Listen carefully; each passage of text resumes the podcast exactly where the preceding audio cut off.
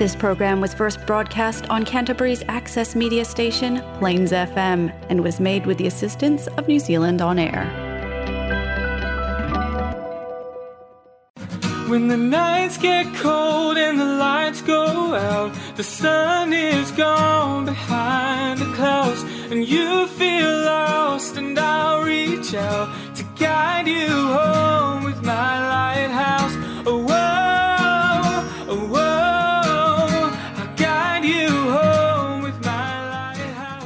Welcome to Lighthouse of Hope. I'm your host, Michael Hempseed. I'm so glad you're joining us today. On today's show, I want to look at money worries. One of my comments is that often in the mental health field, we talk about things like uh, managing stress, we talk about things like mindfulness, we talk about ways to manage depression, anxiety, and PTSD.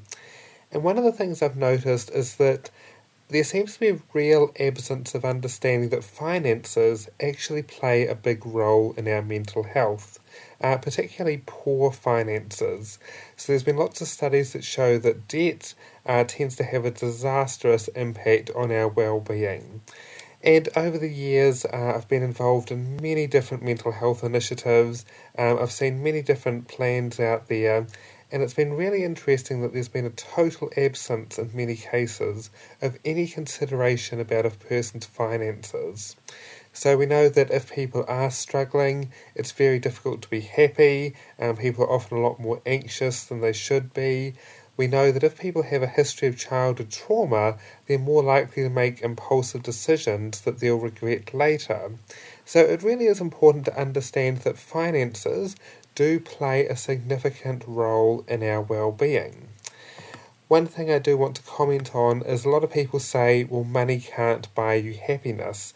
Uh, and that is true. I do know some very wealthy people that are utterly miserable. But what I would say is that unfortunately, poverty does bring unhappiness. So having lots of money doesn't necessarily make you happy, but an absence of money and being in debt certainly can make you unhappy. So, on the show, I want to look at what are some things that you can do around your personal finances uh, to possibly improve this. Now, I do want to be very clear my background is in psychology. Uh, I am not a financial advisor, so please take everything that I say with a grain of salt. So, the first thing that I want to look at is well, what's going on out there? And I really want to acknowledge that it is tough out there for a lot of people. Uh, prices have risen a lot. A lot of people were stressed financially quite badly. And then we throw in inflation, or we throw in maybe a job loss or reduced hours. And lots of people are finding it really, really difficult out there. So I want to acknowledge that. And we want to see is there something we can do about it? The first thing that I want to look at is a book that I read recently called The Millionaire Next Door. This is a book by Thomas Stanley and William Danko. So, have a moment to think about a millionaire's lifestyle. If you were a millionaire, what kind of car would you drive? Most people would probably say a Ferrari, a Lamborghini, maybe a Porsche. Uh, what sort of watch would you wear? Maybe a Rolex. Um, you'd probably go and fly business class to all these exotic locations, and you'd have a fabulous house. Well, the authors of the book say that, believe it or not, most millionaires do not live like that. The research that they have done into genuine millionaires shows that most people that have a lot of money do not drive expensive cars. They live in modest neighbourhoods. Uh, they often uh, drive second hand cars and they often have fairly cheap watches. And this surprises a lot of people because we think if someone's got all that money, then they must spend it really easily. But a lot of the people have made, that have made money and keep it respect that money. They look after it. So, one of the first things I'd really do in this show is ask yourself Am I living like a false millionaire? Uh, there's too many influencers on Instagram showing you they've got all this wealth and things like that. Are you living up to that ideal? Because a lot of people that genuinely have money, they don't actually live like that. Uh, one of the things I know that, unfortunately, for my suicide prevention work, is that there's been a lot of people over the years that have had considerable sums of money and they've lost it all. For example, studies of lottery winners, and it doesn't matter the amount that you win, most people go through it in two years. Uh, somewhere between, I think, 70 and 80% of professional sports players also go through their money in two years. So a lot of people think that uh, money is um, abundant and it'll be there forever, but the people that have genuine wealth and the people that uh, really do sustain that wealth have quite a different attitude to us. So, one of the things I see online is um, a lot of advisors tell people to have a millionaire's mindset, and that is to think that you are rich and to think that money is abundant.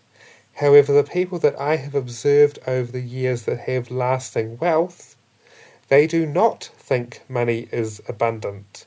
In fact, they tend to think poverty is abundant. I just want to look at the last 40 years of um, issues on the stock market. So there are some people that go through life with the attitude life is always going to be good and there is never going to be a rainy day. The people that have sustained wealth over time, they plan for problems. In the last 40 years, we have had the 1987 stock market crash. In the year 2000, we had the dot com bubble burst. In the year 2008, we had the global financial crisis, and in 2020, we had COVID. So that means that roughly every 10 years, there is a significant economic upset. So, just from experience, we know that life is not always going to be good and that things do go wrong. And the people that seem to keep their money and be relatively well off financially put away for a rainy day. Now, I'm sure some people are thinking, okay, um, I haven't maybe been good with my finances, what do I do? I'll look at some things later that you can do that might be able to help. Uh, but what I do want to say is it's really important to try and consider that you know life will not always be easy and there will be unexpected bills. In a previous show, I talked about people that were resilient. And I found there was a group of airline pilots that when they were laid off, they were okay with that. They thought this was part of life. And these people weren't just psychologically resilient, these people were financially resilient. Interestingly enough, the resilient people went through life thinking, maybe bad things are going to happen to me. And so they planned for that and they had some savings. So when they were laid off, it wasn't a disaster. The next thing that I want to talk about that's one of the big lessons from uh, The Millionaire Next Door is to really understand that millionaires don't live this luxurious lifestyle. So we might assume that all millionaires will wear tailored suits, and yet what we find is that uh, most of them either wear off the shelf suits or they get them from, say, a recycled clothing shop. Uh, I just want to give you an example of this. Um, most of the suits that I wear are somewhere between five hundred and maybe seven hundred and fifty dollars. But the last two suits that I brought, I got from a recycling centre.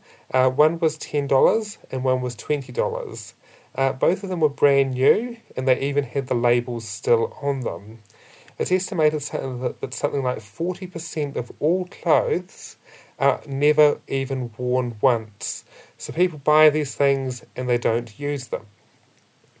So it's really important to know that you can get some great deals out there, and there are options like that to look at. So um, start thinking that um, you don't always have to spend a lot of money. Uh, one of the other things that I've been learning about recently is fast fashion. And believe it or not, fast fashion contributes more to climate change than the entire transportation industry. So that's more than airlines, traffic, and shipping combined. And there's some people that will buy many, many clothes and try and think when you go out, do I need this? And sometimes a lot of people know, well, I probably shouldn't buy this, but then when I go out, I get tempted. And one of the things that's been found to really help people is to have a plan for that situation. So if you know you're the sort of person that thinks I'm not very well off financially, when I go out, I get tempted and I buy things that I don't need. So having a plan here is really important. Uh, there's two strategies that tend to work quite well for a lot of people. One of them is if you're really tempted to buy something, stop, uh, maybe take a walk around the block for 10 or 15 minutes and come back. And um, during that time, really ask yourself, you know, do I really need this thing or am I just buying this impulsively? Uh, one of the things that I try and do for most of my financial decisions, I try and think, you know, do I really need this or is this just something that's nice to have? Another strategy or another trick is to um, if you're the sort of person that buys things impulsively and then comes home and then realizes you're in massive debt and you get really upset about this, when you're in those uh, times of being really upset about the purchases you make, write down how you feel and then keep that in your purse, your wallet, or put it on your phone somewhere where you can access it. And then when you go into a shop, if you are tempted to buy things impulsively, you know, have a read of that and sometimes remembering that pain that you went through um, really can help people. The next topic that I want to talk about today is uh, really understanding something called compound interest. Uh, so some people are thinking, I vaguely recall doing something about that at school, but I don't really know what that is. Okay, so let's say you have $1,000 and then you put that into a savings account, and for the next 30 years, you put uh, that and, another thousand dollars into a savings account each year. So over that 30 years, you would have uh, $30,000. Now, you might think, well, okay, that would be some savings. But if you were to get 8% interest on that money each year, over 30 years, that $30,000 would turn into $132,000. So some people think, well, saving $30,000 isn't that great, but if I could have, say, $132,000 in my savings, that would be pretty good. Uh, Albert Einstein once said, compound interest is one of the most important and one of the most powerful forces in the universe. And so the thing about compound interest is it tends to start off quite slow. So if you have $1,000 and you get 8% interest on that per year, um, it's not really a lot of money, that's $80. And people think, well, what's the point of this? But if you follow this uh, down a little bit, um, then the numbers start to grow quite considerably. And um, you start getting thousands and thousands of dollars uh, in interest every year. One of the other things when it comes to money is to be patient most of the people that I know that have made money are not people that have bought a few um, hundred dollars worth of Bitcoin and accidentally got rich off it. Most of the people that I know that have made money, these are people that have tried to make small but continual gains every single year. And so you might think, well, 8% interest isn't that much. And in one year, no, it isn't. But over time, so, where possible, try and think about your finances as a long term game. Unfortunately, a lot of the people that I see that go bankrupt, they tend to go for the quick gains. So, for example, they'll try and take $20,000 and they'll put that on cryptocurrency um, and then they'll do day trading, and then unfortunately, that money will evaporate. Um, another interesting fact is it's thought people that are day traders, it's thought something like 90%, possibly more, lose money. And so these are people that are trying to make a quick buck, and unfortunately, it doesn't really work. Uh, there's lots of platforms out there now where you can buy shares, and certainly buying shares is a really good way to make money long term. But you've got to know what you're doing. Uh, one of the mistakes many people make is they buy high and sell low. So, for example, they might have thought, well, Netflix stock has been doing really well lately, I'll buy some of that. And the problem is they're buying it when it's really high. And if you've been watching the news, uh, it's lost, I think, a third of its value at the time of recording this in the last couple of days. And then a lot of people are tempted to sell that. And so what they're doing is they're buying high and selling low, which is the opposite of what you're supposed to do. So, one of the things that can really help with this is it's been shown again and again that people are not very good at choosing stocks. Um, they tend to make lots of mistakes in it, and um, most people that do it themselves, they're not very good. So, there's something called an index fund. And what this does is it might take, say, the top 500 companies in New Zealand or the US, and it invests a small amount in all of them. And this is called diversification. And uh, if you have um, all your eggs in one basket, let's say you thought, oh, Netflix stock is really good, I'll buy only that one, as we've seen in the last couple of days, you can get yourself into a lot of trouble. Whereas if you have 500 different companies, um, you've got less of a risk. Now, I say less of a risk, it's not no risk. So, um, if you do want to start investing, um, really do try and understand a little bit about what you're doing.